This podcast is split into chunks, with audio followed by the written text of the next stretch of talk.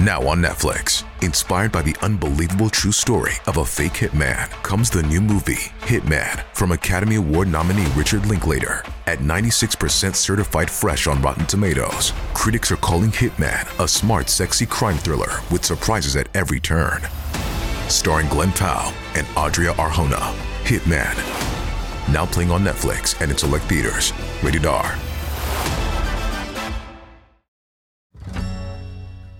Hello, everybody. It's Dom, and I hope you're all having an amazing week so far. Um, and of course, I want to remind you that you are a rather bloody amazing human. Don't forget that. Don't ever doubt that.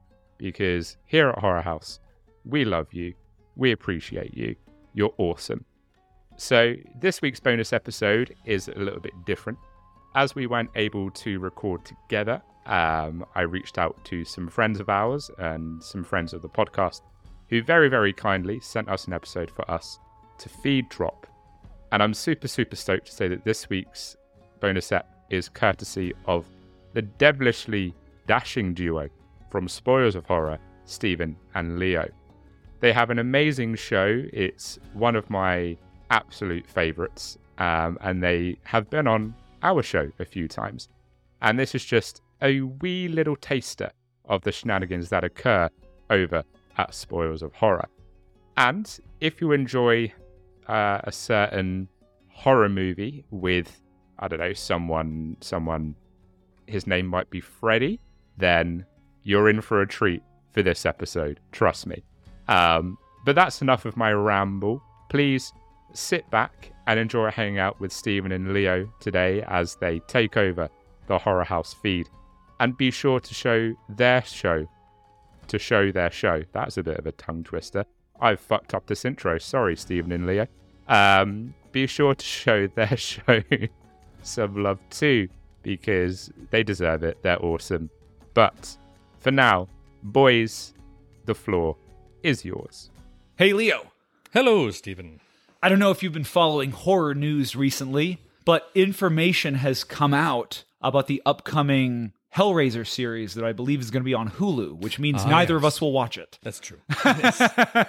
no offense, Hulu. Wink. But they have told us about the rating, which is R, Mm-hmm. and they have told us what that R rating means. So they've said it's for gore, for swearing, and for graphic nudity.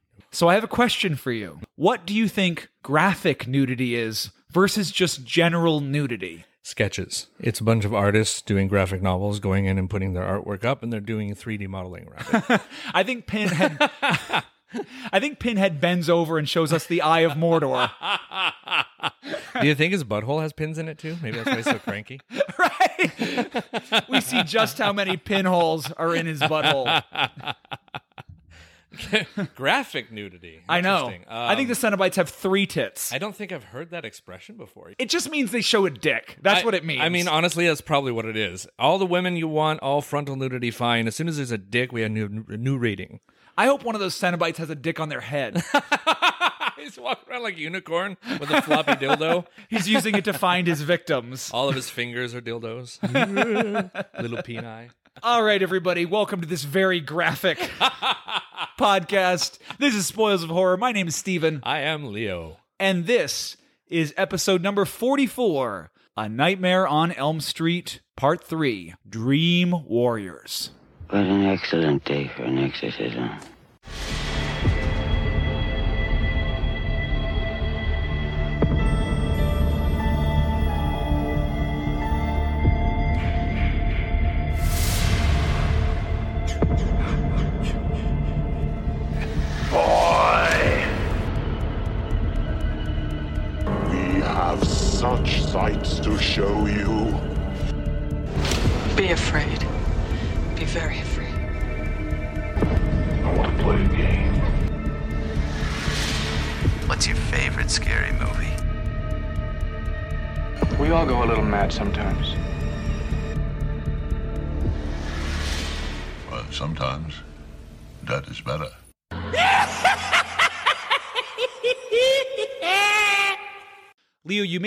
Point in our last episode There's no reason to ask you why you picked this movie. Mm. So I will ask you, why do you love this movie?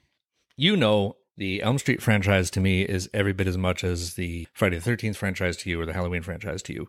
This was what I grew up with. Freddy Krueger was my guy. He was my horror icon. And I think it was because he was the only horror icon who got to be a public idol. He was on MTV Music Awards and he was hosting events and he was a character. And I understand his background, his history, the child murder, molesting thing, and all that was grotesque. I'm not obviously saying that that's cool. But the way Robert Englund played him really struck a chord amongst all the other characters. And his first film, of course, was, was deadly cool. Nobody had done a slasher like that before and delved into the dream stuff, which I'm always fascinated by the human mind, and psychology, and dreams and all that. Anyway, so everything gelled together for me around Freddy Krueger at an impressionable time of my horror life growing up.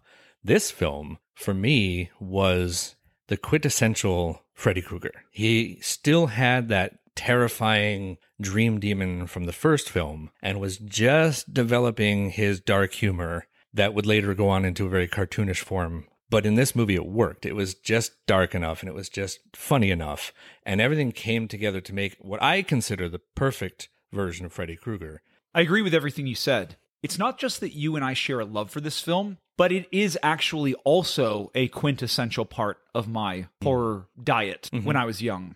I loved Freddy Krueger, but not the way I loved Friday the 13th movies or Halloween mm-hmm. movies. So, this is one of the few times where a movie that played a role in your upbringing as a horror addict also is a big part of my horror journey. I'm sure that's true for most people as well. So, Absolutely. You want to do it?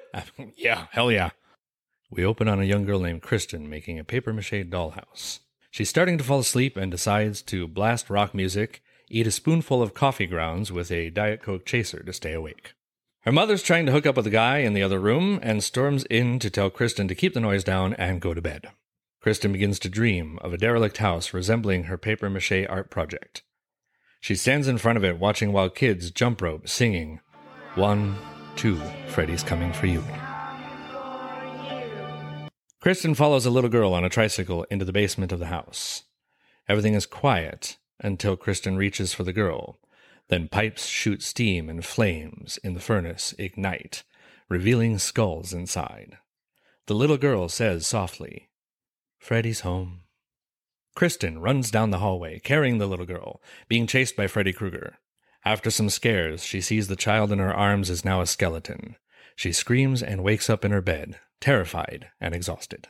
She goes to the bathroom to wash her face, and suddenly one faucet handle grabs her hand while the other grows knives like a Freddy glove. It's clearly still a dream. The clawed hand rises, slashes at Kristen, blood splatters across the mirror, reflecting Freddy's face. The- Kristen's mom walks into the bathroom after hearing screams to see her daughter's wrists have been slashed, and she's holding a razor.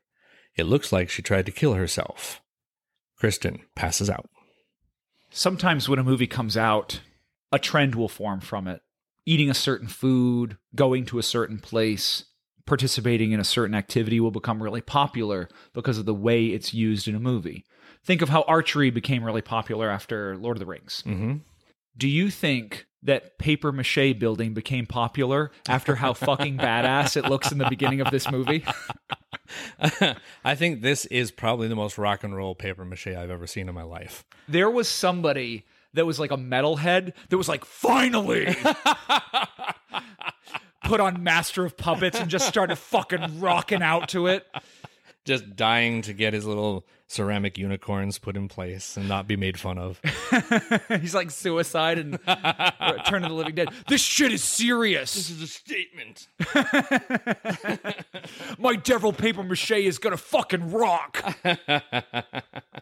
As I've mentioned before in the podcast, a Freddy Krueger film is done best when you don't know whether the character is awake or asleep. And this movie captures it perfectly. There are many moments, including this opening scene and much more later on, where you genuinely don't know whether they're asleep or awake until some shit goes weird. In later movies, this is gonna become laughably bad. Correct. Where the characters will clearly doze off and then they'll look around and it's like sunlight out and there's practically a deer looking They're at on the them. beach, whatever. Yeah. Right.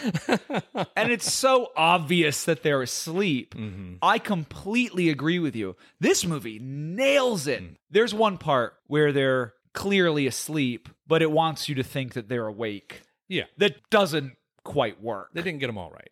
But, But- overall, For the most part, Mm. this opening where she is dozing off and eating coffee grounds. Who the fuck eats coffee grounds? a big spoonful of Maxwell House to stay awake. That's Jesus Christ, gross. it's the grinding of it going down your throat that keeps you awake. But this and the scene in the bathroom hmm. nail it. It's the scene in the bathroom that really exemplifies how well they do this, in my opinion. They're both great. It looked like she just woke the fuck up from a terrifying dream until Freddy attacked her in the bathroom. And the movie does that throughout in a way where you genuinely have no fucking clue which reality you're in.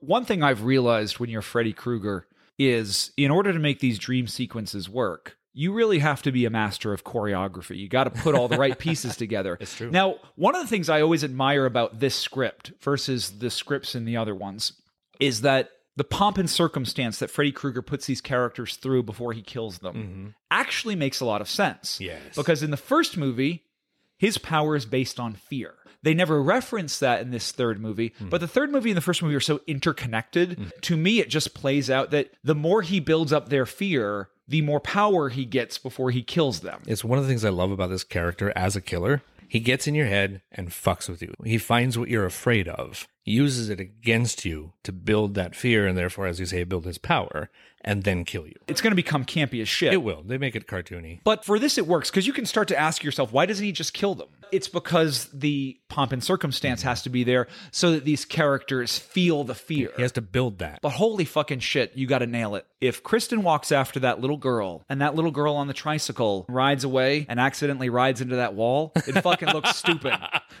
Oh. Uh, never mind. Excuse me. Well, and there's also things you can't show too, because it can't show the little girl ride around the corner. Kristen walks after the little girl and sees the stairs going down into the boiler room, mm-hmm. goes down to the boiler room, and then the little girl's down there. Yeah. It can't show what happens in between, which is the little girl fucking crash down those clunk, clunk, clunk, clunk, clunk, clunk, clunk, clunk, Do you think she tried to ride the bike down and fell head over heels, or did she try and carry it down like kids do and just make a lot of noise? That looks way more awkward. Picking it up, hitting the sides. struggling at the door because she can't figure out how to get it through the doorway. I like the idea of her going down and falling like Nordberg and Naked Gun.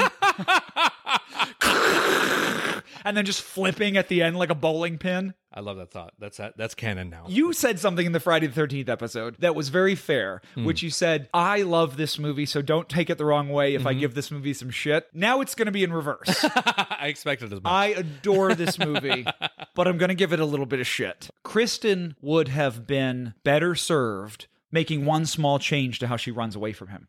What would have helped her if she had dropped the porcelain doll that that little girl quickly became because it's so clear as she's running through these corridors that kid is fake as shit. I wish that little kid's head had fallen off. I give it a little pass that this kid looked so fucking fake when she's running around. When Nancy's mom at the end of the first film looked so fucking fake going through the door at the end. I'm going to bring that up again later in this episode. It's tradition at this point that one doll gets to be used. And to be fair, that little girl becomes a skeleton. I like that part a lot. That lot. was cool. That was a very cool reveal. I think that that's great. But holy shit, does it Yeah. look like a piece of wood It with does. shoes on it?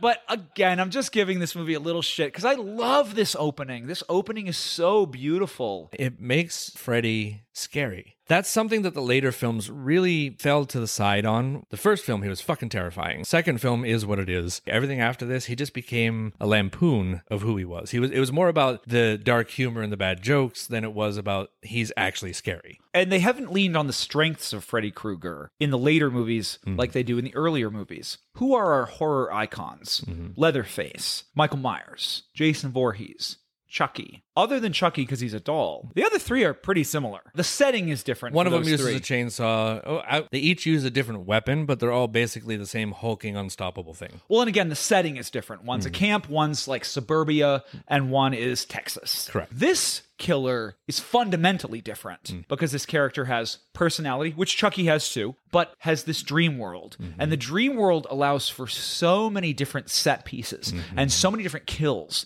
and so many different ways of relating to these characters. Mm-hmm. In a Jason movie, you're never going to get a scene where the faucet turns into a Freddy hand and slashes at Kristen, which happens in the bathroom, which actually looks great.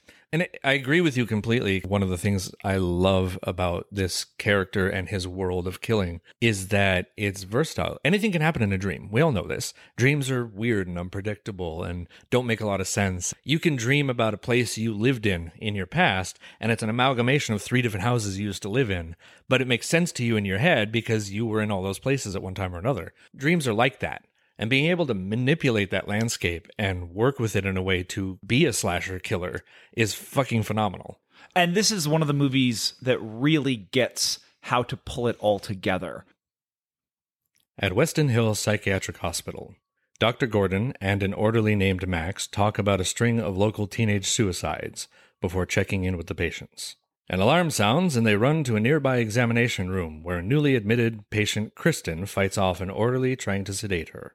She is eventually calmed down by Nancy Thompson, a therapist specializing in nightmares and our hero from the first film. Nancy is introduced to the patients and, through conversations with Gordon and the teens, eventually gains everyone's trust. Later that night, Kristen falls asleep and dreams she's back at the derelict Elm Street house. As she explores the rooms, Krueger bursts through the floor as a giant snake and begins to devour her. Kristen screams, and worlds away, Nancy hears her. Nancy is pulled into Kristen's dream. She grabs a piece of glass and stabs Freddy in the eye, coming face to face with the dream demon again for the first time. The girls wake up and Kristen tells Nancy about her strange ability to pull others into her dreams. Nancy joins a group therapy session later that day, and we meet most of the cast. There's Jennifer, a wannabe actress, Will, a D&D nerd in a wheelchair, Joey, a mute kid crushing on one of the nurses, Taryn, a tough girl from juvenile hall, Philip, a puppeteer, and Kincaid, a guy dealing with anger management issues. They're all dreaming of a burnt guy in a fedora hat, but the adults write this off as moral conflicts about sexuality. Later, Nancy recommends to Gordon that the kids take Hypnosil, an experimental drug which suppresses dreams, but he refuses. It's lights out at the hospital, and Philip dreams. Freddy Krueger arrives, slashing Philip's arms and legs, exposing his veins, pulling them from his body like the strings of a puppet. Freddy leads him down the hallway. To the waking world, it looks like Philip is sleepwalking. Acting as a puppeteer, Freddy guides Philip towards a tower, and despite the cries of his friends from below, the veiny strings are cut and he falls to his death. It seems like a suicide to those who are awake, and the adults write it off as just that. The paper mache house is going to show up a couple times here. It acts as a nice clue for Nancy to figure out what's going on. Because when Nancy sees the paper mache house, she realizes that Kristen and her are connected. That Yeah. Kristen is dreaming of the house that she grew up in. And that's the key to this. She actually makes reference to it in the film. I grew up in this house. And it's the standard Freddy house that we've all come to know and love. If y- I made that, it would look like dog shit. I'm an artistic guy, and I don't think I could do it that well. when I was in high school, I took a shop class where we had to build something, hmm. and we had a lot of different options. I was very convinced that I was going to build a cabinet, and that cabinet, none of it was straight. The door didn't close. There were giant gaps between the pieces of wood. You wouldn't put anything in there. Yeah. You wouldn't put something you were embarrassed for people to find. you wouldn't put something you wanted people to see in there. If Freddy Krueger had a choice of haunting something that I built, he would move on to someone else. it's too embarrassing. My parents still have this cabinet that I built to Oh. laugh at me. That's funny as fuck. I like that they kept it all these years just to rub it in your face how bad it was. But I do love some of the imagery in this part. I love the tricycle melting Yeah. when Kristen has one of her dreams. They do such a great job on the dream landscape.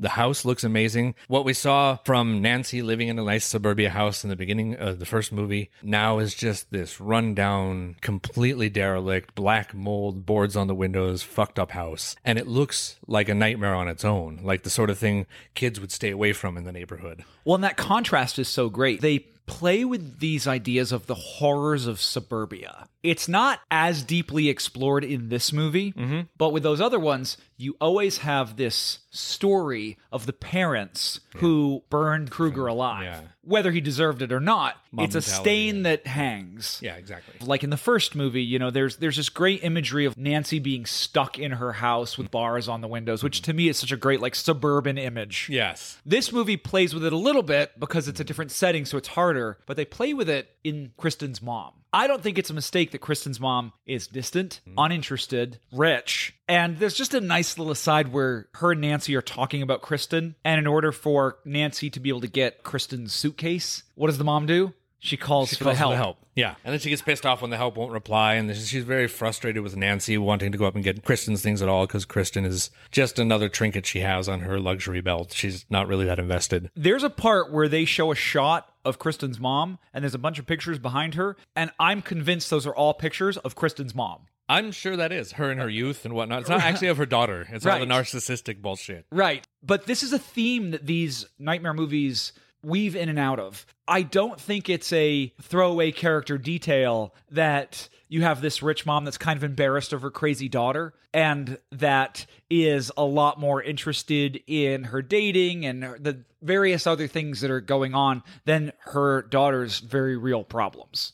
One thing that is a great theme in all of this, though, and I agree, is each of these, quote, troubled kids come from troubled homes. Sure. Their parents are not that loving, their parents are not that close. There's some sort of a problem. We don't delve into all of the parents' histories with and through these kids in this movie. They're just not great, harmonious families that these kids come from, which creates problems. It creates mental health issues. It creates serious psychological damage. And that's the shit that Freddy plays on. And I think that was a large component in this film. Well, and it's also like buttoned nicely by the relationship with Nancy and her father, mm-hmm. and her bringing her father back was a nice touch. Absolutely. Nancy returning to this film was brilliant. It gave us another look at her and where she's come as a character arc.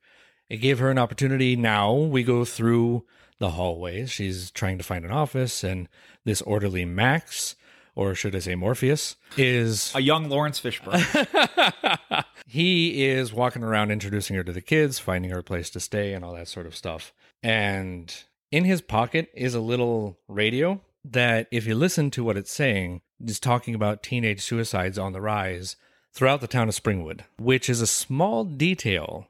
This movie does a really good job of not hammering the points home, but giving you the information you need. So we don't have to go into the history of, oh, this is happening, that's happening. We just hear on the radio, suicides are on the rise, which means more and more kids throughout this town are being affected by what Freddy's doing, shows how widespread it's not just in this hospital that he's fucking with these kids. And his evil and his reach is growing farther just as his strength is. oh, yeah, it's a very tight script. But just to give our listeners a little bit of backstory on how this show works, sometimes we edit little mistakes out. And I just want to call you out, Leo, that when you said Springwood, you accidentally said Springfield, Why and we had you to let cut me it. edit that out? Why won't you let me get rid Because of that? Because I love the idea that there's mass suicides in Springfield with the Simpsons. Moe is dead.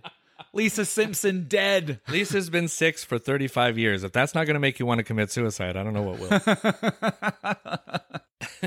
I'd say Apu, but he got canceled. Thank you. Come again. After Nancy's been shown around, we go to the group therapy room. And this is where we get to really meet all of the kids. Hmm. We also get to meet Gordon a little bit more in this. Gordon very clearly cares about the kids, which is a detail that I really like. There's going to be some nice touches with his character later on that we'll get to. I do have one issue with this scene. The phrase that he says when he walks into the room every single time that there's group therapy, when he says, straight talk only in this room, that shit's got to go. I'm sitting here the entire time I'm putting the script together going, he's going to land on this. He might as well walk in, turn a chair around, and put a hat on backwards. Hello, fellow kids. Yeah. Today we're going to talk about nightmares. He's going to do the Riker maneuver. One leg up. yep, one leg up. Captain America, that shit. Well, kids, if this doesn't connect me, how about I rap to you? But Yeah. there's another doctor here called Dr. Simms we should mention briefly because she's sort of the main she's the main antagonist for the kids. She's the hospital worker who thinks they're all full of shit and they all should just be sedated and put away so that nobody can see them and they're not a problem anymore. Doesn't want to deal with them. She's just a bitch. I don't know if I would say she's a bitch. I think that she is just bought into the idea that these kids have a psychosis hmm. and that this whole dream thing is bullshit. I love one of her lines where she says the dreams are guilt about overt sexuality. Mm-hmm. I mean, holy shit! Did hearing that line did that not take you back to like the 80s and the 90s? Oh yeah, where you know, everything was being blamed on Every- sex, drugs, and rock and roll. Absolutely, where everything was conservative and and you know mm-hmm. sex, drugs, and rock and roll were the bad guys in everything, and we had to just keep fucking pushing forward and being uh-huh. awesome. That's why it's so upsetting to me now that liberals suck, because liberals we used to be awesome. we used to fight back against that shit. I know, and now we're- now we're boring. lame, snowflakey crap. I know. It- but this takes me back to those days mm-hmm. when where the villain would come out and shake their finger and be like, "Oh, if you kids weren't having so much of the sex and mm-hmm. smoking weed, then these demons wouldn't have come out." To quote Kincaid, "Oh great, my dick keeps killing me." Oh, I fucking love Kincaid. Is he not one of the best horror heroes? Like right up there with Nancy, right up there with Rocky and Reggie, and like all those horror heroes that you love. Who doesn't fucking love Kincaid? I think he's underrated in this film. He's got a lot of great one-liners. He's got big personality. He's got strength. That's his superpower in all of this. We'll get to it. Who else can get away with calling Freddy Krueger a pussy? That's true. And it's one of the best lines. in. Literally, Krueger, pussy! pussy. Yes. Oh, it's so great. It made me smile every time. Obviously, he's the troublemaker in Sim's eyes, a lot of people's eyes. He gets thrown in what they call the quiet room, which is literally just a padded cell to put the kids away when they're being problems. The other kids, we go around the circle, we introduce them in the intro. This is a very clever way, in my opinion, of the film introducing them. Again, it's not just people running down a staircase bumping into each other. It's like Troll? like Troll. It's literally a spot that makes sense where you would introduce each other and Well, they're it works. introducing themselves to Nancy. That's my point. Right. Yeah, it fit with the parameters that they've set of where they are. They're in this hospital. They're having therapy sessions. It works. It's not tacked on. It's not weirdly shoved into the film as a plot device. Like, oh, now we got to meet these people. It speaks well to how well the script is written. it also allows you to sympathize with these kids. Mhm. And one of the things I love about this Frank Darabont script is that he knows exactly where your sympathies sh- should lie. Mhm. I love Nightmare on Elm Street 4. Well, my big problem with that movie is that's where the whole thrust of Freddy Krueger as the main character started. Mm-hmm. This movie, Freddy Krueger isn't in a whole lot. And it's because it's a great script that understands this movie is about the kids. They're the ones you're supposed to sympathize with. They're the ones that are the heroes. They're the ones that are compelling and interesting, and good stories are written about them, which is what makes it a horror because they die. So when horrible things are happening to it, you feel it. Philip, this kid that you barely get to meet, seems like a nice kid. He's got this Mhm. little hobby of doing puppets and things like that you feel his death Yeah. because the movie focuses on the kids. Mm-hmm. And that's one thing I just adore about this script. And because of that focus on the kids, we get to see various scenes with these kids interacting. So we get to see, you know, Philip and Kincaid are roommates and they have Mhm. some interaction. We get to see a bunch of the kids playing games together. There's, There's, a really scene- great scene with Will inviting Taryn to come in and play D and D, and she Yeah. does it, and you know you can look at her and you can see she's reluctantly doing it, but she's also kind of having fun and doesn't want to admit it because she's really cool. It's a really nice moment between the three kids. Well, they're not playing Dungeons and Dragons. They're playing the Sam's Choice version of Dun- Dungeons and Dragons, which is I don't know if it, it's like Wizard's Quest or Barbarian's Ball or Sorcerer's Orgy or something like that. They couldn't get the rights, so they had to come up with some generic. The rules on this game make no sense. They're like the Strip Monopoly game in Uh-huh. Friday the Thirteenth. Uh huh. They just randomly roll a die, and then whatever they said was going to happen just happens. That's it. I was going to compare this to the strip monopoly as well for the reasons you mentioned. It doesn't make sense. The rules don't seem to apply. And everyone there looks like they're kind of interested, but the good stuff hasn't happened yet. Yeah, they literally say something like, "Oh, this wizard is going to kill you. What do you?" do?" And she just soft rolls the dice.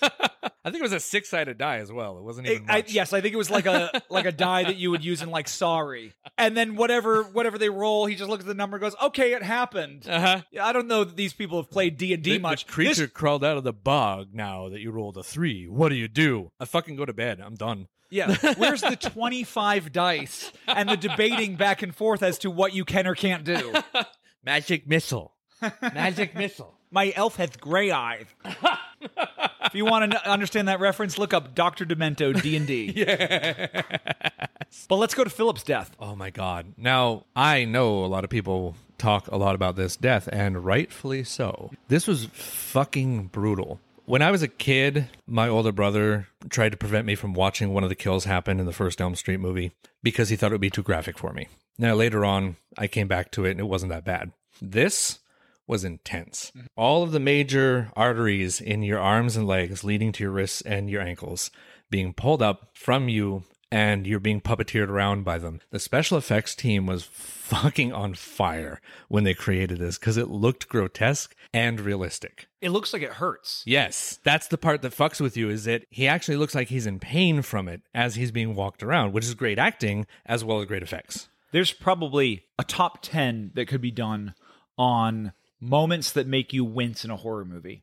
Kathy Bates crushing James Caan's ankles in mm. Misery. I wince a little bit when they cut to a shot of Philip's feet Yes. and the veins being pulled out of his feet. It looks like it hurts. All these years later, it's one of the few Hollywood moments, few horror moments where I still turn my head as Yeah. that scene comes on. I can watch it. yeah. But I will I close my eyes a little bit, just Exactly. a little tiny bit. Yeah, it's so good. All this fucking time later, as many times as I've seen this movie, it still gets me. And the gore effects are great. I appreciate the fact that this is going to sound so simple, but that the veins are taut. Mm-hmm. So they really look like they're being pulled on. Exactly. And there's little droplets of blood. It's not gushes of blood, rivers of blood. There's little droplets, which would happen. Right. Because some of those veins are still spitting little bits of blood. Yeah, and there's a great little pulsing noise that's happening underneath this as it's cutting from reality to sleep to dreams to reality to sleep to dreams. As it's cutting back and forth, it's doing this. Yeah.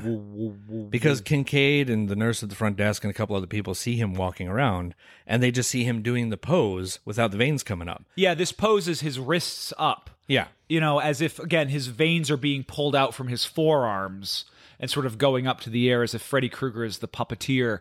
It's really gory, But in all the right ways. It wasn't over the top. but gory in a way that is effective to me mm-hmm. because I love gore. Sure. But gore is not a quintessential part of a great kill for me. Correct. I've learned as we've done this podcast that I actually do have appreciation for great kills, but my appreciation is different than mm-hmm. most people's. Mm-hmm. Most people just love the gore and they want something creative. The more blood, the more insane body parts, the better. for me, it's about how those things relate to the scene. Mm. And that's why I love this kill. And this movie has two great kills. It does. The way this kill relates to the entire scene, the way that these veins Mm. are taught, the music behind it, the fact that people are unaware of what's happening, but the kids get it. The kids get what's Mm-hmm. They happening. know. They don't have to see the veins. They don't have to see Freddy. They know what the fuck's happening. Right. I absolutely love this kill. And I was telling you about how when I was a kid, I would wake up to, you know, HBO late at night or mm-hmm. you USA know Up the- All Night. Yeah, the horror movie version of Skinamax, Right, like right. whatever it was.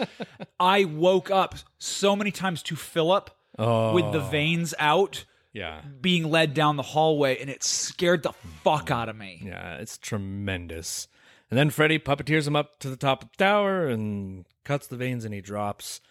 Everybody in the waking world sees that as a suicide. And they even mention earlier on Philip is prone to sleepwalking. Yep. So people just kind of brush it off. He was sleepwalking, he fell off the tower. Yeah. Fuck him, he's dead. Not literally, but you know. But the kids know what's going on. but the kids know, and they're doing a great job in this film with another piece of realism in that the kids are screaming and begging for people to hear them.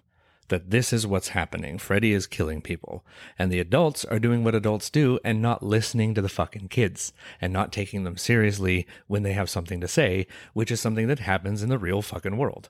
Let's circle back to one last great set piece too, which is Kristen's second dream. Mm. Now, there's a lot of cool parts where she wanders through the house and there's bugs on food and shit like that. All stuff that upsets you. Creepy, disturbing, haunted house shit. Yeah, all stuff that reminds Leo of how he first moved into his apartment.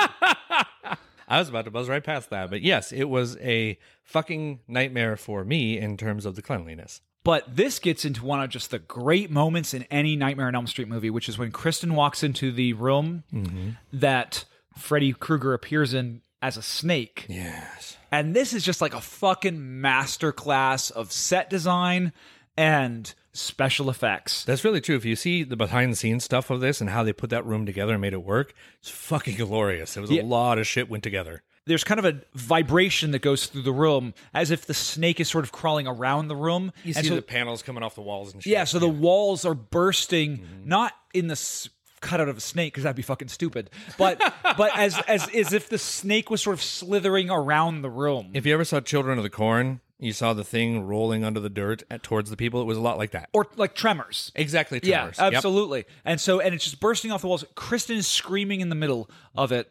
Everything in here is real.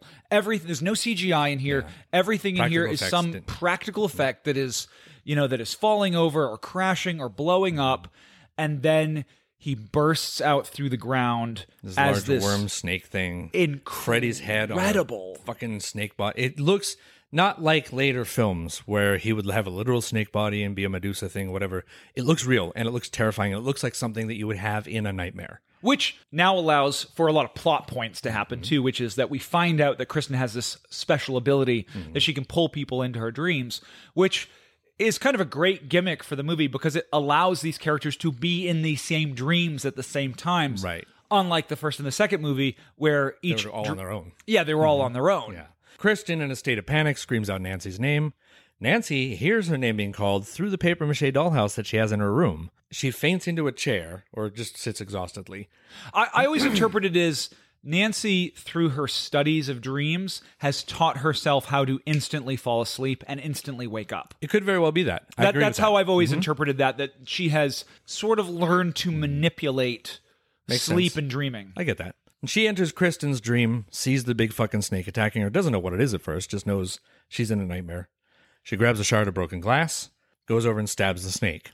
Snake rises up, drops Kristen out of its mouth. The two girls huddle, and Nancy comes face to face with Freddy for the first time since the first movie. Yeah, she's, are- she's now had years to go on and study dreams and become a psychiatrist and do this life with all of this probably still haunting the back of her mind. She's never really gotten rid of it. And now here he is again. And it was a wonderful moment. I think I interpret one thing a little differently than you. And I love the moment when he goes, mm. You. I think that she knows mm. something's up because she has chosen to come back from school mm-hmm. amidst all these teen suicides and different things that are happening. And she's smart enough to know that when she sees the house and sees that Kristen has this dream power, there's just too many coincidences all happening. For here. sure. She may not know exactly what's happening, but I think Mm-hmm. that she is aware that something linking from the first movie is happening. I agree here. with that. I agree that she's conscious of Freddy could still exist. These kids have problems. Maybe it's this. Let me help. I just mean when she lands in this dream world and sees the snake thing from the side profile, she doesn't immediately associate it to Freddy. Because Freddy, to her point, she says the line later on, has never been this strong that he can change form and he can do these other things. That would never happen in the first film. So she doesn't know that he's this powerful. She doesn't know that he can do these things. And then seeing his face on the front of that snake is like, holy shit. She recognizes him. He recognizes her. It's that great hero villain found each other moment. It really comes together. I agree with all that. The next day, in group therapy, the kids are distraught over Philip's death, knowing he was killed by Krueger. The hospital institutes nightly mandatory sedations. Gordon is convinced there's something to the claim that the kids are being haunted in their sleep, and prescribes his patients Hypnocil upon Nancy's suggestion. Jennifer stays up in the rec room watching TV, attempting to stay awake by burning her arms with cigarettes. She changes the TV to a late show where Zsa Zsa Gabor is killed by Freddy Krueger. The television goes static. Jennifer walks over to fix the signal. Suddenly, two mechanical hands reach from either side of the television and grab her. The head of Freddy Krueger rises from the top, saying one of the most famous lines in the entire series, From the front time, bitch! before smashing her head into the TV screen and killing her. Hearing her screams, Max runs into the room and finds her dead body hanging from the television. At her funeral, Dr. Gordon sees a nun standing in the distance. He's seen her before. They talk, and in the conversation, she casually mentions that an unquiet spirit must be laid to rest in order to save the children at the hospital. When Nancy interrupts the conversation, Gordon turns and the nun has vanished. So Jennifer's death is the second major iconic kill in this movie. There's so many different beats that I like to this part. Mm. So you have the classic Nightmare on Elm Street nod. Mm-hmm. You know, the moment where the character's eyes close and their head shakes for a second. Yeah. It's unclear whether they just nodded for a moment or are they actually asleep. Because literally nothing has changed. Because that's how it should be. Exactly. On the TV screen, a night show comes on where a one of those like insufferable nighttime Late-night hosts is talking to Zsa Zsa Gabor. This is a point where you could look at this and start to thread the needle that this is getting kind of campy. But I disagree because the cut here is fan- fantastic. Shows Zsa Zsa Gabor talking, which that's what happens on these nighttime shows. They talk to celebrities. This is what I mean about these fantastic cuts. The people on TV were still going on with their conversation. Everything in the room was the same. Everything, just no difference whatsoever. it all is very seamless Yeah. and this just looks like a regular show but then what happens it cuts to the host and the host is freddy krueger but instead of him killing her on screen which would have looked ridiculous it has a really great cut he just raises the glove says like you bitch or something like that and then it cuts almost like you're not totally sure what you saw. And I think this is very nicely done. I actually think, despite the fact that it's this big actress on screen, it's actually built for a scare. It actually comes off a little uncomfortable. I really like it.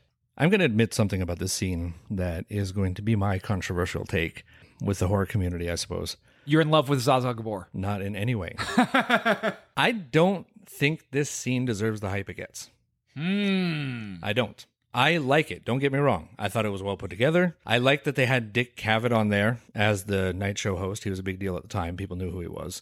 And also, small trivia aside, he wanted Zsa Zsa Gabor on there to get killed. He he vouched for that to happen because he thought she was an idiot and wanted to kill her Okay. which was just a funny little aside that I've always held on to. Everything about it came together. Everything about it was great. Everybody raves about this. This is the one that's always quoted. There's an Elm Street film later where they do that thing. They have quotes in the beginning of the movie, and one of them is "Welcome to Primetime, Bitch" from Freddy, because everyone just fell in love with this fucking thing. And I'm not saying it's bad. I'm just saying we've got a giant goddamn snake swallowing Kristen. We've got a kid tied to bed with tongues. We've got Freddy's nightmare boiler dreamscape world that we're going to find. There is so much going on in this movie that, in my opinion, is so much more powerful than this one scene and so much more in the special effects department and the creativity department than this one moment. To have this overshine everything else that happened in this movie feels wrong to me. Special announcement, everyone. Spoils of Horror is now looking for a new co host. we will be doing auditions. Have How- fun with that. Yeah. How good are your fat jokes? Do you do you like everything to be clean? And what do you think of Julie Brown's rack? I have no problem that you don't see the kill the same way that I do. Hmm. I'm weird about kills. I have hmm. very strange opinions on them. I really like this one because I like the build up of her going over the TV. Again, I like the unclear line of hmm. where the dream begins and where the waking world ends. And I also just think the special effects of the TV look great. These are real mechanical arms. Uh, I'm not sure how they had to come out of the screen, but they are they are real physical things. And I have no problem with CGI, but I prefer a practical effect when it Same. makes sense. And this just looks so great. And think of how fucking stupid it could have looked. Oh God, yeah. You have Freddy Krueger's head coming up through the top of the TV with bunny ears on the top. Right. And the way the plastic, as his head is pushing up, sort of vacuum wraps around his face, it actually looks fucking grotesque. I agree. It looks fucked up. It could have looked so goddamn stupid. Imagine pitching that. We're going to make Freddy Krueger in TV. like no, like a literal TV set. He will be part television. He's going to have a remote stuck to his face. He's going to have the bunny ears coming out of the top of his head. This could have looked so fucking dumb. Mm-hmm. It looks great. But I have one question. So after the kill happens, it cuts to Max walking in, and you see this this great image of Jennifer's head. Yeah, her body is lifted off the air hmm. because her head is stuck in the TV. Freddy smashed her head into the TV, so now she's literally hanging by her throat from the television. How the fuck did they think she committed suicide? I've been asking that for years. They're like, oh, clearly it was a suicide. How? There was no furniture in the fucking room that was anywhere near the TV. what is she? Is she the Spider-Man villain, the Rhino? Did she stand on the other end of the room and just run and throw her head into the TV? And also, those TV screens on the CRT monitors were not cheap. They, I mean, that's sturdy glass She would have had to get a step ladder and, and a hammer. s- smack her head into it over and over and over again. I don't know. They wrote everything off as suicide in this fucking movie. It was weird. I can't imagine how they would walk in on that and go, there's nothing weird about that. Somebody slit their wrist, somebody else took pills. This one smashed her head through TV. It's all the same. She might as well have cut her own head off and then and placed it in there. and then placed it in there and had everybody like clearly a suicide. clearly. Her head is facing out to everyone like she's actually on TV. Right, she's got little like Freddy Krueger's like slash marks on her face, a note in her mouth. Clearly, it was a suicide. So sad. But all joking aside about the attempted throw my head into a TV suicide, I love this script. Mm-hmm. There are certain horror movies that I've revisited as an adult or I've seen as an adult that I've told you about. We talked about this with Piranha, where I'm like, how the fuck is this script so good? Mm-hmm. And then I find out that John Sayles or Frank Darabont wrote it back in the day when they were young. And I'm like, oh, that's why it's so good. what okay. I Yeah. get it. The Piranha script and this script and The Blob to me are very similar Mm. in that these are scripts that can pack in lots of information, lots of character building in a movie that shouldn't work. A movie about killer piranha should not work. The Blob 1950 is not a good movie. Mm-hmm. The Blob in the 1980s is a fucking great movie. This is the third installment of the Nightmare on Elm Street movies. This movie should not be good as good as it is. Correct. Arguably, amongst the fans, the best of the series. I have to say this may be one of the few sequels that I like more than the original. And I fucking love the original. Of course.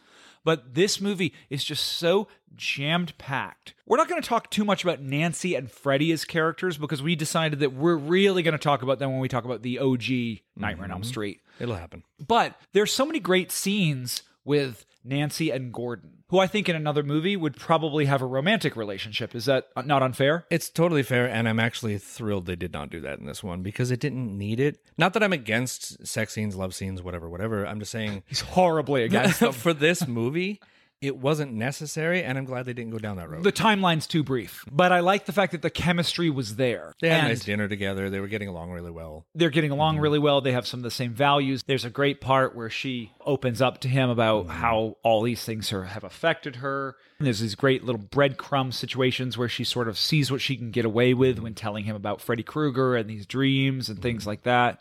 She opens up about her mom's death, which I did feel that they did a little inaccurately because she said she died in her sleep. And what I actually would have liked her to have said is how it really happened, which is that my mom died tragically by turning into a mannequin and getting sucked into a little window With a Freddy sleeve, by the way, that did not have stripes on it. It was just a red sleeve. as I rolled away in a Freddy Krueger convertible. Maybe that was a little overshare. Maybe it was TMI. Yeah, maybe she was like, you know what? This is second date. and that's really fourth date material to talk about how your mom really died by turning into an inflatable doll and having the air sucked out of her Freddy's she got fetishes. I'm just saying.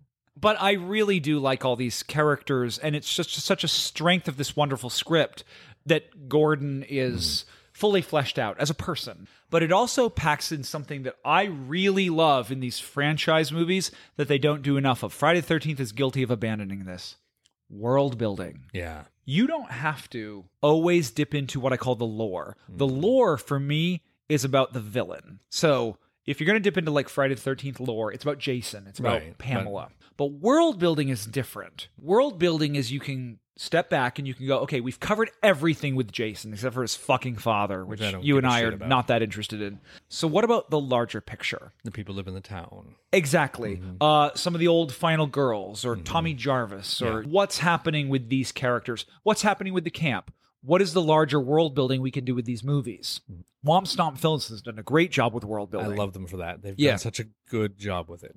this script has so much fantastic world building. Mm-hmm. The Hypnocil, bringing Nancy back, bringing John Saxon back, exploring a different part of Springwood. Right. It's not just in suburbia now. It's over at this clinic. And also the nun, who we're going to find Mhm. out is Amanda Krueger. Now, this movie gets to have its cake and eat it too, because it also gets to build the lore Yes. by telling us her backstory and telling us how she gave birth to Freddy Krueger. I have bitched endlessly on this show about too much backstory, too much exposition, too much shit that we don't need to know about and care about. This is one of the few films, to your point, that has a golden opportunity to dip their toe into that and create something. What they created, in my opinion, was phenomenal. Mm-hmm. Because they didn't dwell on it. They didn't do flashbacks. They didn't do all this weird shit. They just had a very simple conversation. Oh, by the way, this shit happened. And then later on, we find out how it's all connected. And it worked as a fluid motion within the film. And it also works that we don't know this in the previous films. Exactly. And the reason is, is because what happened to Amanda Krueger happened to her at that hospital. Mm-hmm. So therefore, by moving the story into this hospital, that's why Amanda Krueger, who is a ghost there, Mm-hmm. is able to start talking to these characters and telling them what's happening. Yeah. Amanda Krueger doesn't know Nancy at all, Nope. but she knows Gordon because she haunts the hospital. She's seen him around. He's been there working there for however long. and she knows he cares about the kids. Mm-hmm. That's why she's starting to show up to him. And she has this tremendous line. He says, I've seen you around the hospital before. Do you work here? She goes, I show up from time to time. I when love I'm that line needed." too. And this is a bit part, but the actress is great. And it doesn't need to be more than what she is. There's like three or four scenes with her in this movie. It's just to fill in a little bit of exposition and move the shit in a certain direction, and then she's done. And it's perfect. When she tells the story of the bastard son of a thousand maniacs, Ah, God, I love that. she has this resigned sadness because she is both trying to tell Gordon what he needs to know, but that is also bringing up the memory of what happened. Mm. And there is something about the acting and all that that is really perfect for me that she's not only talking about her own trauma because she has a goal. This is not her I therapy session. share this. This is I, I need to tell you this because you need to do something with this. Mhm. And you need to know how this is all interconnected. You need to believe me as to how bad Freddy Krueger is, that he is real, and that you need to intervene by giving his proper burial. I agree completely. And I love talking about a minor character and Yeah. how good they are in a role. Back in group therapy, Nancy tells Gordon and the teens about Freddy Krueger, sharing her story and his backstory, revealing that they're all the last of the Elm Street children, being killed as revenge for his death by their parents. Kristen is the key to their survival, due to her ability to pull others into her dreams. Working together and using dream powers, which can be harnessed to fight Freddy, they can survive. Dr. Gordon uses a pendulum to hypnotize the kids, and they fall asleep. While dreaming, the kids experiment with their new dream powers. Kincaid is super strong. Taryn is a knife wielding punk. Kristen is agile like a gymnast. Will, the dorkiest wizard this side of Gondor. Meanwhile, Joey wanders down the hall and is captured by Freddy Krueger posing as a super hot babylicious nurse he's been crushing on. When everyone wakes, they realize Joey is still unconscious and trapped in the dream world by Freddy. Nancy and Gordon are fired due to Joey's coma. Carrying boxes to his car, Gordon sees the nun from the graveyard standing at the top of the tower. He climbs the stairs and finds her in an old section of the hospital. She tells Gordon the building once held the criminally insane, and a young girl on staff was accidentally locked in over a holiday weekend. She is raped hundreds of times by the criminal lunatics inside. Her name was Amanda Krueger. She gave birth to Freddy. She tells Gordon that in order to be killed, Freddy's remains must be buried in hallowed grounds. After telling Nancy about the nun, Gordon and Nancy know they need to find Krueger's remains, and Nancy can only think of one person to be able to help them. They visit her estranged father, Officer Donald Thompson, at the local dive bar where he's been drinking his life away since the events of the first film. He refuses to share the location of Krueger's remains, in denial that Freddy still exists. Nancy gets a call that Kristen has been sedated and is sent to help by Gordon, who stays behind and convinces Officer Thompson to help, violently. Nancy arrives at the hospital and gathers the remaining Dream Warriors to save Kristen and Joey. Using a metronome, she puts them all to sleep, they find Kristen in the dream world, but Freddy quickly separates them. Will and Taryn are killed shortly thereafter before Kincaid, Nancy, and Kristen are able to find one another, regroup, and head down into the boiler room to rescue Joey. They fight Krueger and pull Joey from a fiery pit, but just as Krueger is about to deliver a killing shot, he disappears. Something is happening. I'm so grateful that you fell for my trap to read the word babelicious. I was going to not, but I knew you'd want it in there. Sometimes I like to put words there to see if Leo will read them. I can't remember if it was during Bloody Birthday or if it was during Return of the Living Dead, but you had mentioned that there was a three a theme Yes. between these three movies. Yes, there is. I feel like the the end of that journey is probably in this section. You'd be surprised.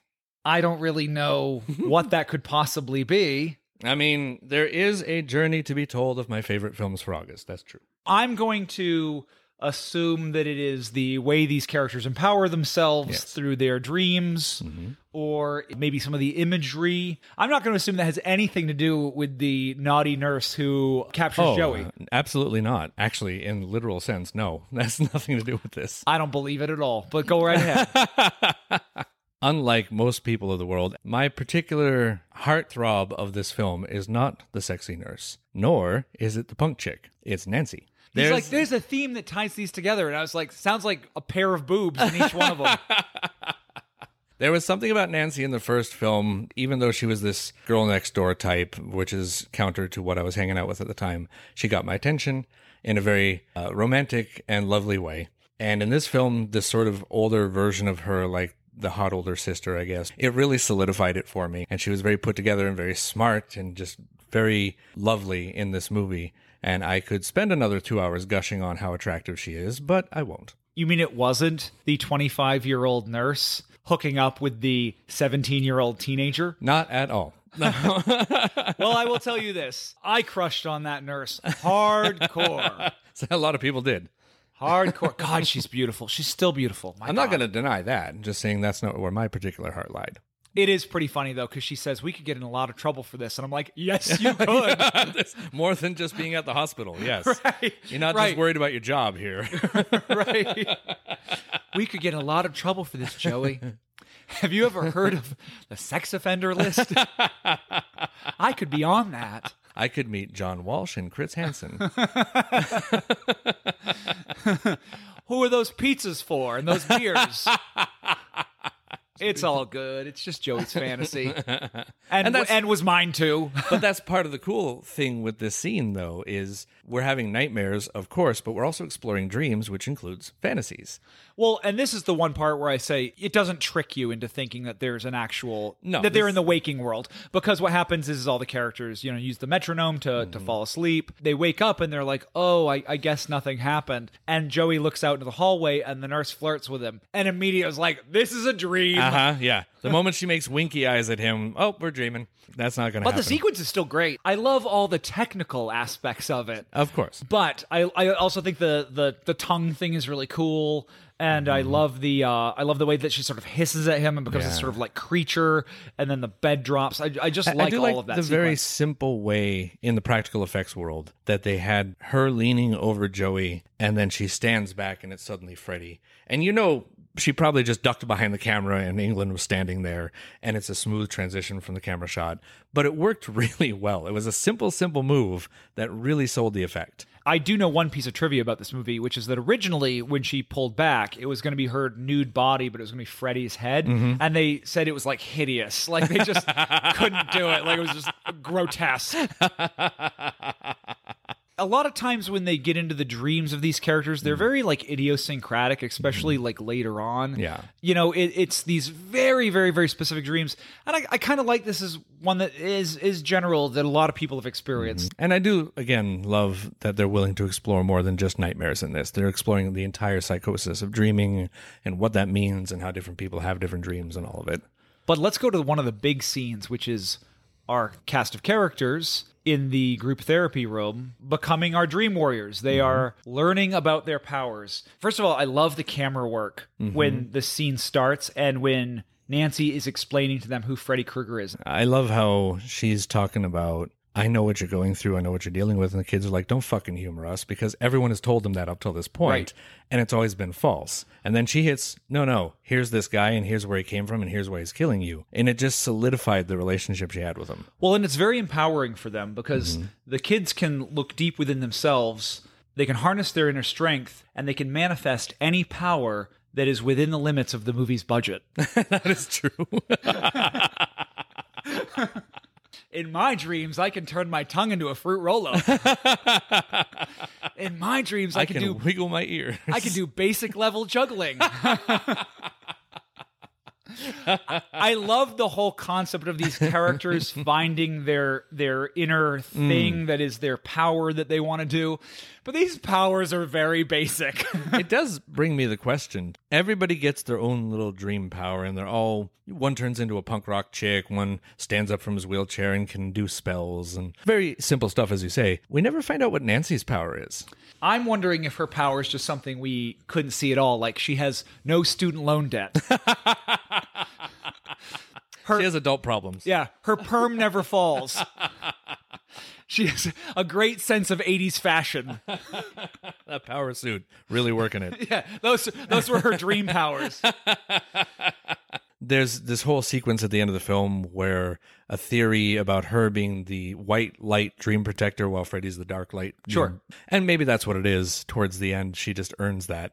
But you'd think after all this time and all of her studying with dreams and her being the one to tell the kids, you have powers, you can do this, that she would have had something. So after all this happens, these various moments where these characters test out their powers and they share their powers with each other and they're all kind of delighted about what's happening. Freddy shows up, but in kind of a more ethereal form. Mm-hmm. The doors and walls start to get hot and they start to almost turn into like the inside of a boiler furnace. Mm-hmm. And they start closing in on them. Kincaid tries to push the wall, but it burns his hands. They can't get out. They stand in the middle of the room and they're about to get crushed. And then it just so happens one of the doctor walks into the room, wakes everybody up, and they find that Joey's in a coma and that he's been trapped. Mm-hmm. This scene is so incredibly fucking important to this script. In a lesser script, these characters would have all gotten their powers. They would have put their hands in the middle and they were going to say, We're going to kick Freddy's ass. And then there would have been a montage. The reason this scene matters is because it reminds you that Freddy is in charge right. and is more powerful than them. He would have killed all of them in that moment. Had Dr. Simms not walked through the door. Exactly. Mm-hmm. So it keeps the stakes of the movie high mm-hmm. when it would have been really easy to give the heroes too much power and then just to act like it was going to be smooth sailing mm-hmm. from there. This point and the point where they actually go into the dream world and Freddy starts killing them off mm. is a very wise choice because it maintains the movie as a horror movie despite the fact that these characters have superpowers that would have made it into an action movie. Right. In the upcoming scene, Nancy has a line where she confronts Freddy face to face in the dream world and says, There's something wrong. He's never been this strong before. At that point, it's the movie telling the audience, This is Freddy gaining more power. But this scene is where the subtle show of that comes in, where we get to see he's stronger than people think he is. We're just not going to hit you over the head with it. it makes it very clear what has happened between him and Nancy. Nancy has given these kids a fighting chance mm-hmm. and a way that they can survive their dreams. But this is not a way to kill Freddy Krueger at all. Not at all. This is just a way to survive. Mm-hmm. This is just a way to have a better chance. If you use your powers correctly, if you work on them, if you develop them, then you might be able to live for another day. well, and she's still operating on the rules of the first movie. Exactly. That if they can push back against their fear, I was going to actually bring this up. This is one of my greatest takes from this script, one of the things I love so much. Nancy, up until the moment I mentioned where she's going to come face to face with Freddy, still is treating Freddy like the first film, where he wasn't all that powerful. He had only just started doing Dream Demon shit, da da da da, and it was the fear that drove him. So she's like, stop being afraid, stop being afraid, not realizing that's not working. it's like if you took away his food, mm-hmm. but he still can't die. He's Right. still unkillable. What she's doing is effective up to a point. Mm-hmm. It's not like in the first film where she turns her back on him and he disappears and she wins. Getting your powers and confronting him and not being afraid of him will not stop him this time. Right, because the only thing that can stop Freddy Krueger is if the movie tanks. That's why we have we don't have a part 2 remake. That's right. When these kids go into the dream world, they only have a moment where they reconnect with Kristen who was sedated and yada yada yada. Yes. I love the way her sedation comes back into the script. Absolutely. Because they can all go into the dream, but they can't get out mm-hmm. because she's sedated. Because she's the host. But these characters all come in and they all reunite for a moment. And then what does Freddy do? He separates them. Mm-hmm. Because this is another thing that Nancy gets right. Fighting Freddy alone versus fighting Freddy as a group, they have a lot more of a chance. Mm-hmm. The reason that they're able to do that is because Freddy is pulled in too many different directions. I have a note about that. Yes. Mm-hmm. That's one of the things I love about this is that Nancy is correct. Mm-hmm. It is the group working together that works against Freddy because there are multiple times where what does Freddy do to fight them? Tries to pull them apart. Is this his best way to beat them, one by one versus all together? Exactly. This movie takes the dream stuff and the Freddy Krueger bullshit and that he can't die and actually makes the rules make, for the most part, sense. The note that I had was about Freddy very nearly pulling off the perfect crime. When they all get together after the hypnosis and start learning about the dream powers, Joey sneaks away to go have his fantasy with the nurse. They didn't see it. Freddy separated one out and could have easily got him dead, could have easily just you're gone. And then was distracted by them pulling together. Oh my God, these guys are actually a threat. I got to go do something about that. Yep. So he just left Joey tied up to come back to later on But there's a second reason why Joey is left as hostage. to bait them. And why? Because of the Hypnocil. They're not dreaming. So he can't reach them unless they go in on purpose. Exactly. oh my God, can Frank Darabont write every horror script? Please. This actually makes sense. And for a script that was written by Wes Craven and then rewritten later on by this guy, And I fucking love Wes Craven. So Oh, let me be clear there is no bad feelings towards him. Craven's original idea for this script is a lot of what New Nightmare came out to be. He wanted a lot of that stuff in this story for the third movie. I think they did a fantastic job. And for whatever it's worth in his afterlife, apologies that you got boinked out of that one and they kind of did you dirty. But this script came out exceedingly well at the mm-hmm. hands of the right man. So let's talk about what happens when these characters are separated. We have a sequence with Freddy Krueger fighting Kristen. She gets away. Yeah, there's a great scene where Kristen dreams she's back in her room. It's the beginning of the movie all over again, but her mother comes in and she's really nice and she's really sweet. And she talks about she's got a friend downstairs, turns out to be Freddy, who cuts her head off, and then the severed head is screaming at her. For Hollywood, it's early CGI, not like what we have today, which is much more advanced. So it looks a little hokey by today's standards to some, I'm sure, but it came out really well. Yeah, I was going to say it didn't bother me at all. I think Mm-hmm. it looked really, really nice. Then we move to Taryn, and Taryn has a scene where she fights Freddy Krueger in an alleyway. I don't know where in Springwood this is. I'm not sure. I'm sure there's a CD alley somewhere in Uh, Spring. Yeah, I was going to say one seedy alley next to the farmer's market and the small Mm-hmm. drugstore that I've always pictured in Springwood. this is where we start to see him digging into their individual consciousness. Absolutely. He's bringing Kristen home because that's where, for want of a better f- term, her fear lies with her mom and the stress and the bullshit. Bringing Taryn to the back seedy alley where she used to do all the drugs and shit, which is her nightmare. She doesn't want to be there anymore. She doesn't want to be in that environment. So he's playing that and trying and get her afraid. There's great music during this part Oh, too. yeah. Mm-hmm. When they have their little fight, their little tussle, because of course she fights Freddy with the two switchblades. I always feel like this fight goes a little, it's a little too fast. I just wish it was My very next note 30 seconds longer. I wish there was a longer fight. Yeah. I wish the two of them were at it a little more. A little more give and take, a couple extra slashes on each other before it's not, it was like 20, 30 seconds of fight. Right. It wasn't really that great. And it's too bad because I think that it is number one, earned, and number two, I think it would make her dying Hmm. and not winning A little more powerful. a little bit more powerful. They give Will a little bit more because they give him the stuff with the wheelchair. Of course. They make it a little longer, and I wish Taryn's Hmm. death was a little bit longer, especially because I like the character, and so I want the death to hit hard. I don't think that every character I like needs to have a heroic death. I think every character I like need to, needs to have a death that hits hard I agree. when she dies, it just feels a little too quick. Let's talk about Will's death. There's a, a great start to this. They're in this very atmospheric hallway. He's standing there because, of course, one of his dream powers is that he's no longer Bound in in his wheelchair. Yeah, bound in his wheelchair. And there's a really cool like prop Mm-hmm. of this bladed wheelchair that Freddy sends down the hallway at him, and he dodges it, and it turns around, it comes back at him. This is all very cool. And then he kind of like harnesses his dream power and he turns into this wizard from, you know, Dungeons and Dragons, blasts the chair, blows it up. This is a, an incredibly special moment in Nightmare on Elm Street history. It is the first time in Nightmare on Elm Street history where Freddy Krueger is almost killed by embarrassment. I've had my time playing Dungeons and Dragons as a youth. Everybody knows that the wizard shoots from a distance. You don't rush in at the villain. That was your mistake. oh, the 30 seconds between him rising as this wizard and him blasting Freddy, I could write a book about. So, first of all, he starts off with this dialogue sequence that is just like eye drying embarrassing.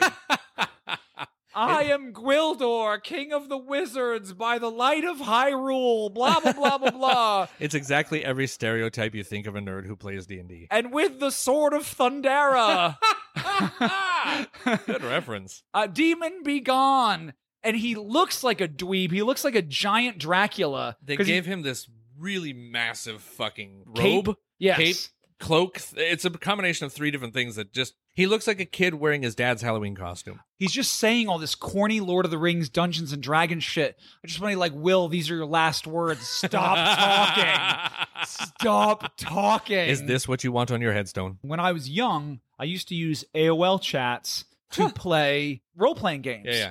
And I didn't have a lot of friends in high school, but I had a few friends that would play. Mm-hmm. And so you would go online and you would, you know, I'd play a thief. I always played a thief and I would like steal stuff from my friends, you know, pirate ship and, you know, swing from the sails. And it was all bullshit. It wasn't even good D&D because you just randomly roll dice and you'd be like, yes, what I just said happened, happened. I remember going back to school the next day and my friend who I'd played with the night before looking at me and being like, I can't believe it. Last night you stole the magical axe from my ship and then took it and then brought it to the orcs and then sold it to them. And that I learned a very valuable lesson. The words that you say playing Dungeons and Dragons should never be uttered in any other place in life. In that game, in that environment, yes, the rest of the world needs never hear it.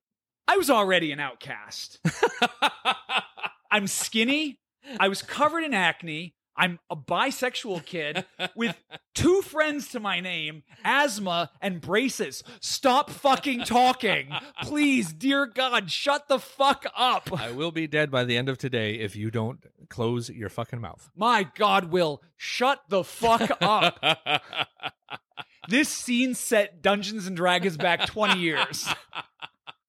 But what I will say about Taryn's death and Will's death is there is one little detail that I like in both of them. I like Taryn's death way better than Oh, Will's sure. death. There's a moment where each of them fight back where Freddy Krueger seems surprised. And I always used to not get that because I always used to be like, well, Freddy Krueger, he can't be killed and, hmm. you know, he can take these hits. What, what does all this mean? And I realized something. It's when these characters hit him, when they punch him, when they hit him with an axe, when they hit him with a magic spell. That's not what matters. It's that they fought back. Yes. In all these moments, when he Taryn fights back, when he gets hit with the spell, he he looks kind of surprised. Yes, absolutely. And that's because they fought back. To Nancy's point, if you stand up to him, it will have an effect on him. Not the same effect as it had in the first film, but it will definitely make him take that step back to where you have the advantage. And now that we've eliminated, I don't want to call them the dead weight, but the other characters in the film, we get to Kristen, Kincaid, Nancy. And they find a door floating in the middle of the room, head down into the boiler. They go down into this literally looks like hell. It's red stones everywhere, fire pits, boiler in the back. And there's Joey tied to the bed with the tongues. They call out Freddy. He comes out. He's like, Come get him, bitch. And they all go down, rescue Joey just in the nick of time before he falls into the fire pit. And Freddy starts attacking. Kristen does her flips, tries to gymnastic her way out of it. Doesn't work. Kincaid runs up to him, gets swatted away like a fly, then grabs Kincaid by the throat, lifts him up. Nancy drives a spear through his gut, which in the first movie would have worked. Does not work here. And that's when he tears his shirt off, revealing the souls of the children that he's killed that are feeding him the power and da da da da da. So there's so much that's great in here. First of all, this is a great set piece. Absolutely. This whole boiler room looks phenomenal. Mm-hmm. My only criticism of it is they wash it with red at first, but then when the fight actually happens, you see that it's like highlighted with blue mm-hmm. and purple. It's a lot better when it, the room looks a little bit more dynamic. It comes together more. Just that like washed out red. Yeah. I get what they're going for, which is that again they're building up these three characters' fear because these three characters are together. So mm-hmm. now he's got to really like push the fear. And the whole steel staircase as if descending into hell. I love the fight. I love when these characters jump in. They're all using their different abilities. It's kind of like the fight with Thanos in Infinity War 1. It is true though. Everybody kind of jumps in and does their thing, but they have to jump out because they're not they're not strong enough to take Freddy on their own. Correct. So they can kind of do their thing. Spider Man comes through some portals and kicks him a few times, and then Right. Iron Man flies through and smacks him. And, Yeah. So they have to kind of go in and go out. They have to Mm-hmm. kind of duck in, duck out. And so that's what happens here. And again, my only complaint is that it's not a little longer. Right. Actually, actually it should have been. Yeah. Mm-hmm. Really enjoy this fight. It's really fun to watch. The one other little tiny criticism that I have with this is that they all fight Freddy kind of like the way the Foot Clan fights, which is one foot soldier runs in and fights, fights, fights, and then gets, and then the other ones sort of like wait on the sides, and and it works when you do the jump in, jump out thing when you have other characters doing something, or when the uh, whole idea is that. I go in and I hit Freddy and then I jump out. But that's not really what happens here. Like Kristen really engages with him, mm-hmm. then gets No- knocked yeah, down. nobody does anything else until she gets thrown away. Right. And that like that's not how it works. She has to jump in and kick him and then jump out. Right. And then Kincaid mm-hmm. has to go in and punch him and then jump out. Right, right. They don't quite do it that way. And this is that great moment where Nancy says, "Oh my God, he's never been this strong," and Freddy reveals his power and how he's gaining power. And and they do a little bit more to the lore. Mm-hmm. This is when we learn that he sucks up those souls. yeah, it's not just killing the kids; it's that when he kills them, he absorbs the soul, and the soul is what feeds him, keeps him going, gives him the stream powers. It's amazing how much we know about Freddy Krueger mm. comes from the third movie and not the first movie. It's really a dynamic world building, to your point, in this film of who he is, where he came from, why he's as strong as he is, how can he get away with what he does. All of that happens here. The first film, he's just a guy that comes back in dreams and fucks with people. This one, they really, really build him up and make something solid that we can land on and say, oh God, this guy is fucked. Yeah. I agree. Stopping to pick up holy water and a cross, Gordon and Thompson arrive at the Springfield Nuclear power plant. Stopping to pick up holy water and a cross, Gordon and Thompson arrive at the Springwood junkyard to find and bury the hidden remains of Freddy Krueger. Pulling Krueger's bones from the trunk of an old Cadillac, Gordon and Thompson get to work, but are interrupted when the junkyard seems to come to life. Cars begin beeping their horns and shining their headlights. Gordon hurries to finish the burial, but the skeleton of Krueger grabs his hand and starts to attack. In the fight, Thompson is killed and Gordon is knocked unconscious. Back in the dream world, Kincaid, Nancy, Joey, and Kristen walk through a hallway of mirrors. Krueger shows up, appearing in the reflections, and pulls each character into a different mirror. Joey panics and screams loud enough to shatter the glass, throwing our heroes back into the hallway. It's an awesome set piece with Joey discovering his dream power. Kristen senses Krueger is gone. It's over. In the next room, Nancy sees her father. He's dead, and he's crossed over. He's stopping by to give her one last goodbye. She hugs him tenderly, but it's a trap. Nancy is stabbed by Krueger, posing as her dad. Joey and Kincaid are trapped outside the room while Freddy tries to kill Kristen, but Nancy jumps on his back, stabbing him with his own glove. Meanwhile, Gordon wakes up in the junkyard, pours holy water on Krueger's bones, and uses the cross to put the bones to rest. In the dream world, Freddy is consumed by the holy energy and dies. Kincaid and Joey burst into the room to see Nancy has died as well. At Nancy's funeral days later, Gordon sees the nun standing behind him in the distance. He runs to her, but she vanishes in front of the headstone marked Amanda Krueger. The nun was Freddy's mother. That night, we see Kristen's paper mache dollhouse on Dr. Gordon's bedside table. A light in the small room upstairs turns on, and the movie ends. I've been raving about how the special effects for this movie are timeless until I got to Freddy Krueger's skeleton. I'd call that timeless. Yes, in that it is stuck in a time. Yeah, 1950. It is one of those special effects that you wonder did this look good when people watched it? I seem to remember it did. When I saw it for the first time as a kid, I'm like, whoa. Very much like Terminator used the same kind of effects of filming a small mechanical in front of the movie playing as it played.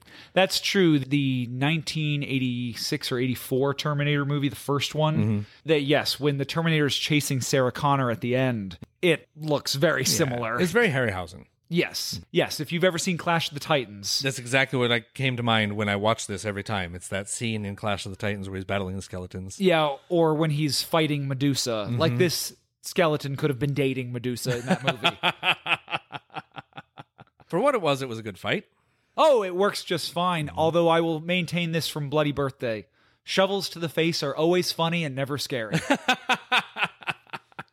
especially when you get that nice clong. Yes, and there is one of those. and it doesn't help that Gordon looks like Bill Maher. Also true. So you have Bill Maher fighting a skeleton and getting a shovel to the face. Yes. Not quite the cannibal women in the avocado jungle of death, but close enough. And there's also just a funny moment because he kills John Saxon's character, the skeleton, not Gordon. And then he's done with John Saxon. You. Yeah.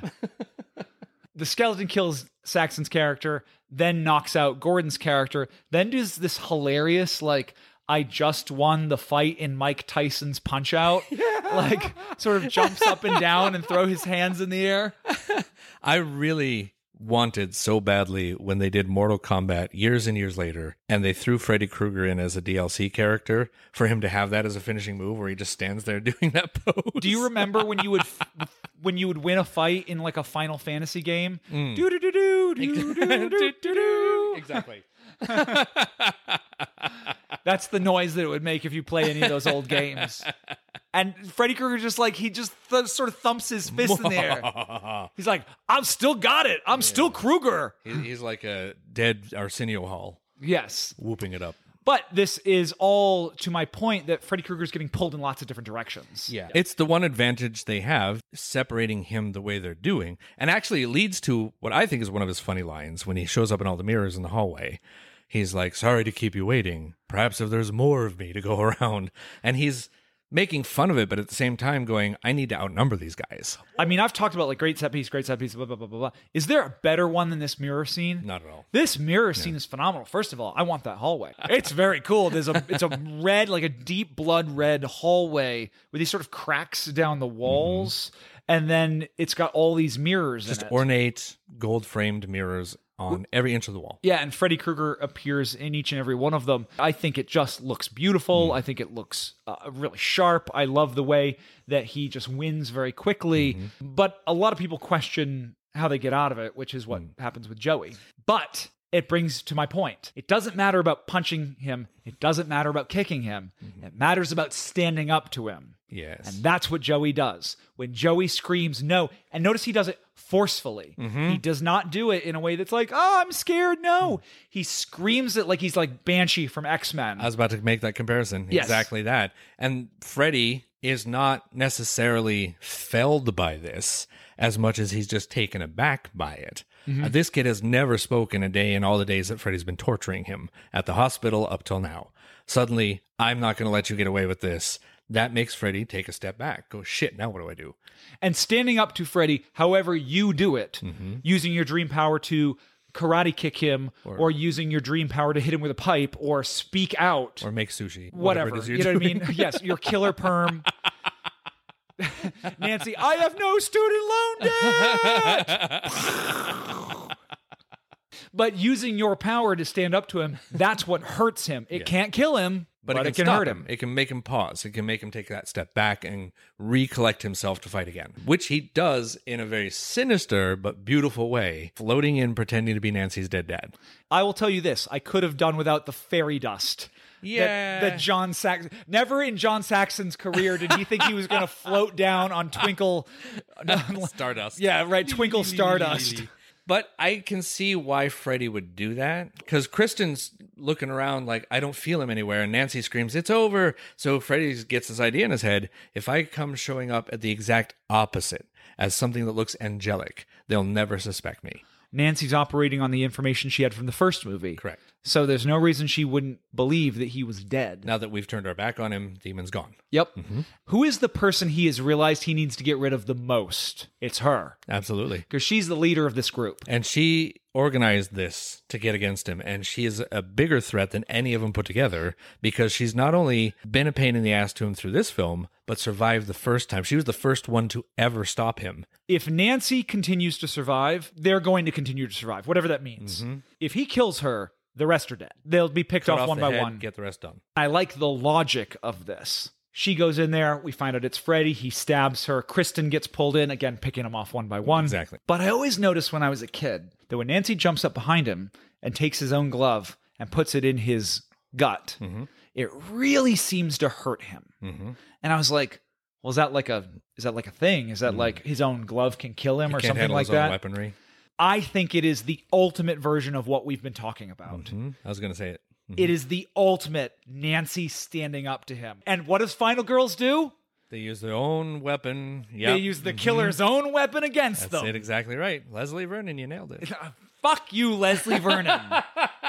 Fuck you. God, I I like that movie more every day, and I didn't think I did. Fuck you.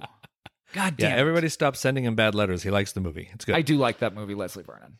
when Nancy beat him in the first film, she's the first kid that ever stopped him. And then she comes back in this one, technically beats him again. I don't think her stabbing him with his own knives would have stopped him permanently, but again, gave him that step back, Mm-hmm. gave him that moment of pain because he was like, what the fuck? Where is this coming from? Well, and he's really, really being stood up to. I mean, this mm-hmm. is not just him being hit with his own weapon. It's his. It's it's the only person that's ever beat And him before. I will not allow you to do this. And she's mm-hmm. coming back like from the dead. Like Exactly. she's like her dying breath is this. Yeah. There's a lot of strength in this move. Mm-hmm. And that is something that I always feel like it doesn't kill Freddy, but it drains him. Yeah, exactly that. I think with his power coming from fear, when there's no fear, he's less powerful. In the first movie, he doesn't die because we know that by the end, but he just sort of withers away. hmm Back into Stardust. It- back to- into old 80s effects.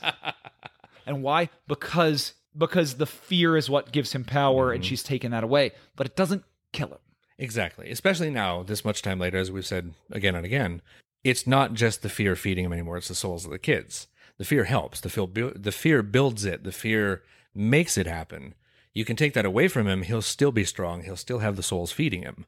And she takes the fear from him at this point. Neither Kristen nor Nancy are necessarily afraid of him right now. And that's what makes it hurt. That's what makes him slow down in the scene. And we get some nice resolution at the end with Gordon. We get to see the funeral that seems to have the same 25 people that showed up to the They're other. always the same funeral They're professional funeral people. Um, Imagine having that as a job. People Yeah. pay you just to show up at a funeral because nobody else will. Gordon finds out the uh, thing about Amanda Krueger, which is I always think is a really nice touch to the movie. Puts a button on it. Yeah, it puts a nice button on it, and then we go to her story arc, I should say. Yeah. But it takes us to the last shots of the movie where we find out something very important about Gordon, which is that uh, that dude likes to put his Christmas lights out early. Yeah, he does. yeah, he very much does. Super weird. He's a, he's a Christmas guy. Yeah, they, they show a shot outside of his house, and I was like, that dude has his Christmas lights up. He's a bachelor. He's batching it. yeah. But it does leave us on a nice little note, which is that we see the paper mache house. A little light comes on, which tells us Freddy Krueger has been drained, But he's still in there. but he's still out there. What's really fascinating, and, and again, we're not a trivia show, but I have so much in my head about this, and I've been choosing the right moments. In the original script that Wes Craven wrote, the ending with the light coming on was meant to be Nancy. Because Kristen, as she's holding Nancy, Nancy's dying, she says, I'm going to dream you into a beautiful dream. Nancy was meant to become this white light opposite of Freddy Krueger. So in Okay. the dream world, there's Freddy on the bad side, there's Nancy on the good side, sort of a protector and a, and a like a, a heaven and hell for the dream world. Well, and I like that interpretation because the light coming on in the house doesn't feel particularly threatening, especially because they have the dream mm-hmm. Malaysian doll that. So there's a there's a doll that mm-hmm. Nancy has in the movie that she says is like a good protector of dreams, Right. and the resolution at the end is that Gordon has that doll, kind of like in her memory. And remember that this was supposed to be the final one. Wes Craven wrote it as we're never going to do another Freddy Krueger movie. Everybody had assumed this was going to be the last one. So having Nancy, quote unquote, in that house, turning that light on, saying, I'm over here, Gordon, I'm protecting you, I'm watching over you, was supposed to be a finality to it. I actually do like that ending, hmm. I, especially because as much as I like part four, part four I like in a campy sort of way. Well, that's when it started going down that road of camp and cartoony. And, and it makes like no sense how he comes back at all in that movie. And that's always irritated me, not because I actually have a problem with him coming back, because to me he's just again drained and Good villain he just back, he just yeah. needs something that sort of like re-energizes his battery and brings him back. Like you can't figure out what the fuck it is in that Right. movie at all. But I actually really like that interpretation because I like this movie having a definitive ending. Exactly. Well, that's it. Movie's over. Which then brings us to that final point of what do you think? How do you like it? I think it's pretty obvious that I love this movie. Hmm. I think the acting is good all around, full of characters that I like. I think that this movie uses Robert Englund really well. They don't overuse him. And Robert Englund's a wonderful actor, and I oh, love yeah. him in other movies where he's not Freddy Krueger. I think Freddy Krueger's better in small doses. Hmm. This movie really works for me. I love the set pieces. I really like the way the script is just jam packed with different ideas, things that Nancy has learned, things that Gordon learns, things that Freddy learns, things that we learn about Freddy, all these different ways that these characters bring their knowledge together. And everything, it's like Piranha. It's like the big mm-hmm. compliment I give Piranha. Everything makes sense. Yeah. But I think the final point is the big point I wanted to make. And this is something I haven't mentioned yet in the episode. I remembered this movie really wrong. I've always loved this movie, but I realized that when I've described it to people, I've used three points that the characters all get superpowers, the line, in my dreams, I'm beautiful and bad, mm-hmm. and the thing that we haven't talked about the song at the end, which is a heavy metal Hairband from the 80s. hairband screaming ballad song called Dream Warriors. Mm-hmm. And it's awesome. It's literally like listening to Metallica, Van Halen, like, so, you know, Twisted Sister. Yep.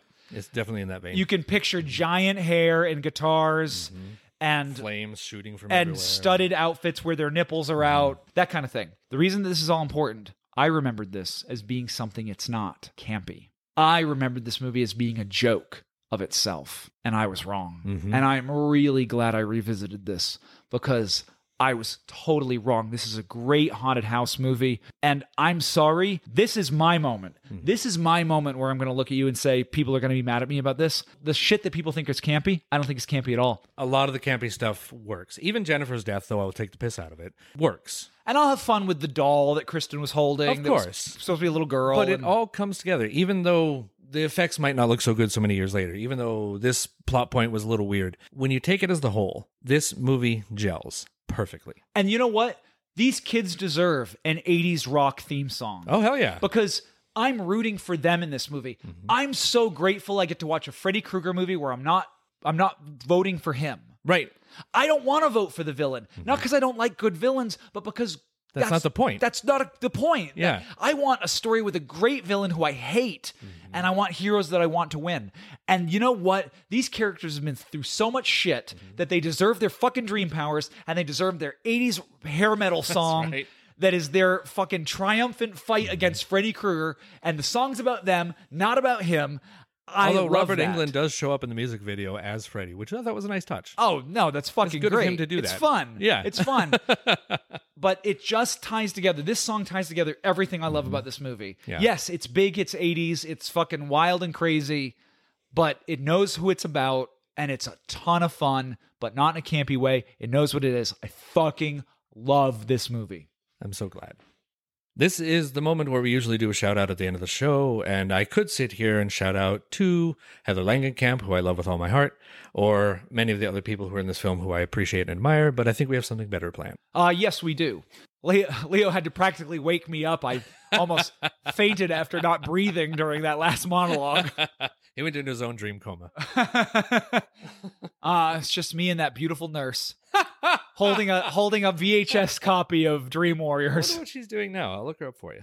Oh, please tell me she's single. Anyway, we want to let everyone know that we're going to be on one of our friend shows. We're going to be on the excellent show, A Cut Above, one of the most thoughtful, interesting, and fun horror review shows that are out there. For those of you who know this, because I've brought this up before, I'm really not into horror review shows. I won't knock on anybody, No, but there's just specific reasons they're not for me. A Cut Above is 100% for me. This is a great show, so I would check that out. But we're going to be on their show, and we're going to be covering the classic movie to ab- absolutely no one Rock and Roll Nightmare. If you've never seen Rock and Roll Nightmare, you probably would want to do that before you hear the show, just so you know what the fuck we're talking about. Because I'm excited beyond reason to do this show, and I don't know that talking about it is going to do it justice. For full disclosure, Rock and Roll Nightmare was actually on our list. Yes. We were going to do it back in June or July. We had to move that episode, and then we decided, you know what we want to do? We want to go on the smartest show that we know and bring the dumbest movie that we know. And by the time this comes out, it may already be out, but Keep- we'll be doing Rock and Roll Nightmare with a cut above. To Stephen's point, they are so put together and so thoughtful and such an intelligent show that it's an absolute delight to bring them a bunch of cheesy shit that we can laugh at and have a good time with and see how well they do with it. Because we love them enough to want to share our love for this shit with them.